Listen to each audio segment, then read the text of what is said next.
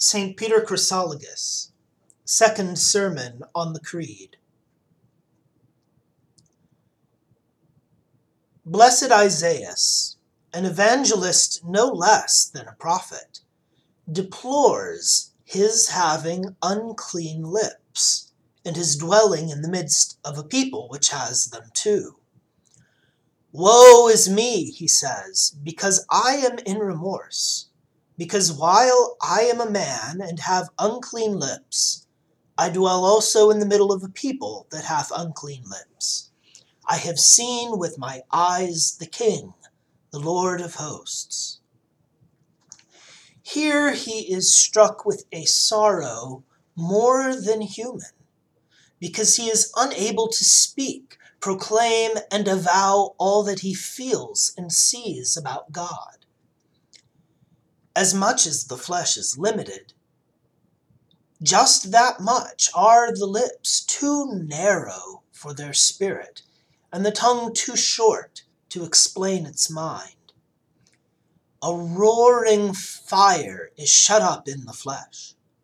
It fills the veins with steam, inflames the inmost members, and seethes in the marrow it always enkindles a man's whole interior because he finds himself unable to express adequately with his mouth what he contemplates in absorption of mind. He cannot pour it out of his lips, adorn it with his language, and put it like steam into his whole speech. That is the reason why Isaiah wept over his own and his people's unclean lips when he saw the King of heaven, that is, the Christ. Also, when he saw with clear vision that he is the Lord of armies. For just as confessing Christ's divinity enlightens hearts, washes mouths, and cleanses lips, so is denying his Majesty a cause of pollution. But let us hear what avail there was in that groan of the prophet. And one of the seraphim, Scripture says, was sent to me, and in his hand he had a live coal which he had taken with tongs off the altar, and he touched my mouth, saying, Behold, this hath touched thy lips, and hath taken away thy iniquities, and hath cleansed thy sins. This is not the time to tell why precisely one is sent, and who he is who is sent, and how great he is who thus fearlessly carries a live coal of heavenly fire in his hand. Yes, more, who so tempers it by his touch that it purifies the lips of the prophet and does not burn them. But let us at this time feel remorse with all the affection of our hearts. Let us admit that we are wretched in this misery of the flesh. Let us weep with holy groans, because we too have unclean lips. Let us do all this to make that one of the seraphim bring down to us, by means of the tongs of the law of grace, a flaming sacrament of faith taken for us from the heavenly altar. Let us do this to make him touch the tip of our lips with such delicate touch as to take away our iniquities, purge away our sins, and so enkindle our mouths to the full flame of full praise, that the burning will be one unto salvation, not pain.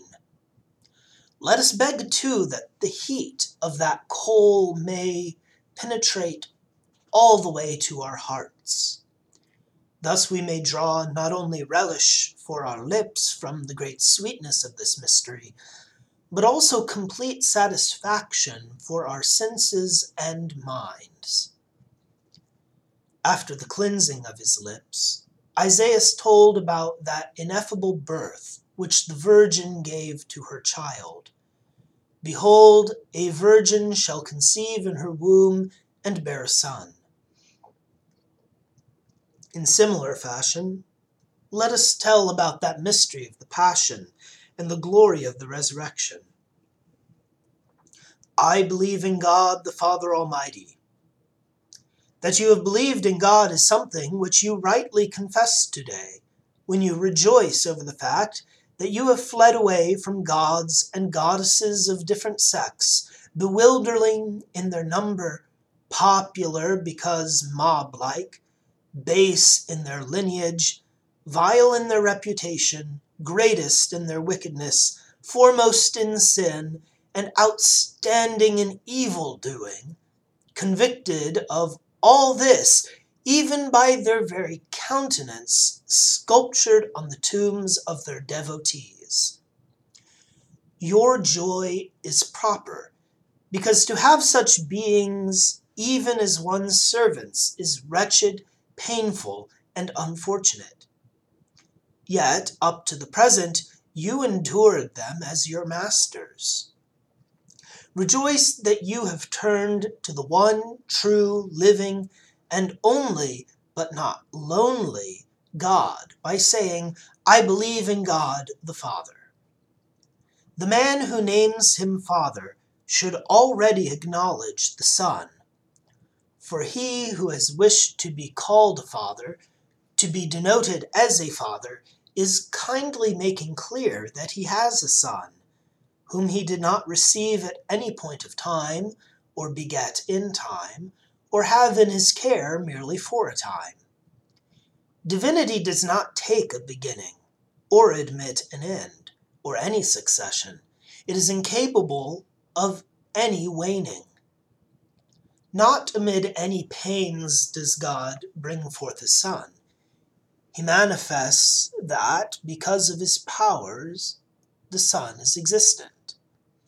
He does not make as something outside himself that being which is from himself, but he generates that being. While the being is inside himself, he discloses and reveals the fact. The Son has proceeded from the Father, but not withdrawn from him. Neither has he come forth from the Father as one destined to succeed the Father, but as one who will remain always in the Father. Hear John's words He was in the beginning with God. And elsewhere, John says, What was from the beginning? Assuredly, that which already was did not come by addition later on. Clearly, that which was did not later take a beginning. I am the first and I am the last, he says. He who is the first is not after someone else. He who is the last does not leave another behind him. When he utters those words, he does not exclude the Father, but he concludes that all things are in both himself and the Father. Let us, however, take up the words that follow. And in Jesus Christ, his only Son, our Lord Kings get new titles from their triumphs, multitudinous epithets derived from the names of the conquered nations. Similarly, Christ gets his names from his titles to his distinctions. Because of the chrism of his anointing, he was named Christ, who, as the loving physician, poured the unguent of divinity into the already withering members of mortal men. Just as he was all just as he was called the Christ from the chrism, so from salvation he was called Jesus, the Savior, who moistened us with his divine unguent precisely to restore certain salvation to the sick and everlasting health to those in desperate need. And in Jesus Christ, his only Son. Yes, only Son. For although there are many through grace, he is the one and only Son through his nature. Our Lord, who seeks us out, once we have been freed from the control of such great, cruel, and base lords, not to place us in our original state, but to release us into everlasting freedom, who was born from the Holy Spirit. Precisely thus is Christ born for you, in such a way that he may change your own manner of birth as a man. Formerly, death awaited you as the setting sun of your life. He wants you to have a new birth of life, who was born from the Holy Spirit of the Virgin Mary. Where the Spirit is begetting and a virgin giving birth, everything carried on is divine. Nothing of it is merely human. Neither is there any place for weakness where power is united to power. Adam was put into a deep sleep that a virgin might be taken from the virile half of the race. Now, the virgin was amazed that mankind was to be renewed from a virgin. What will nature be able to claim as her own from such a great birth, in which, while she sees her order being renewed and all her rights being changed, she perceives with wonder that her Creator has come into his own offspring. Let faithless men, if they will, think this something cheap. To believers, it is a great mystery.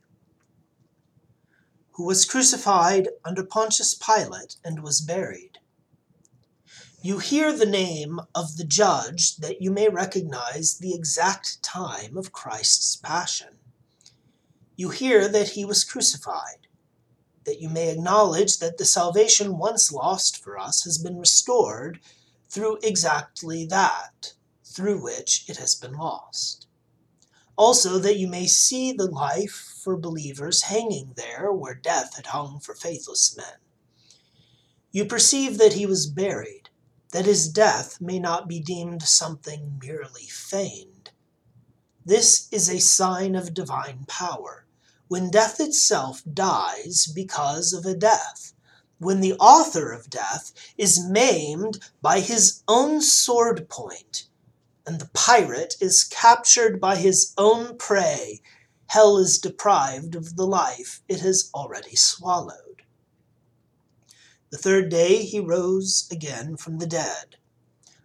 Christ devoted the three days of his burial to the three abodes he was going to profit the region beneath the earth, the earth, and heaven.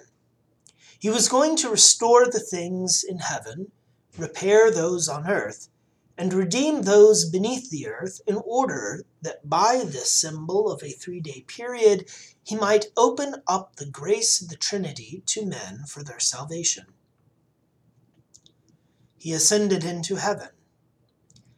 He ascended not to take himself back into heaven, for he had always remained there, but rather to carry you there, whom he freed, bound as you were and snatched away from hell. O oh man, understand whence and where God has raised you, in order to give a firm footing in heaven to you who on earth were on slippery footing and always liable to fall. He sits at the right hand of the Father. The Father, however, has nothing at his left hand. Our profession of belief is giving not the places where the divine persons sit, but indications of their excellence. God cannot have places, and divinity admits nothing sinister. Whence he will come to judge the living and the dead. Let it so be with regard to the living. But how will he be able to judge the dead? Why, those whom we regard as dead are living. Therefore, admit that those whom the pagan world thinks have perished will arise again to be judged, that those who have died and will be found to be living may give an account both of their deeds and their life. I believe in the Holy Spirit.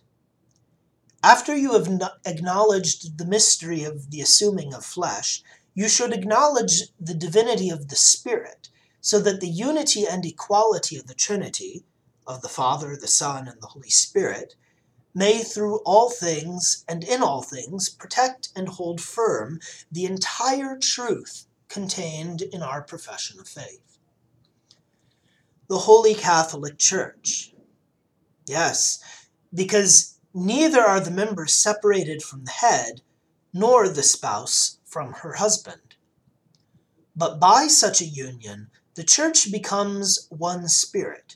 She becomes all things, and God is in them all. Therefore, he believes in God, who acknowledges the Holy Church as something united to God.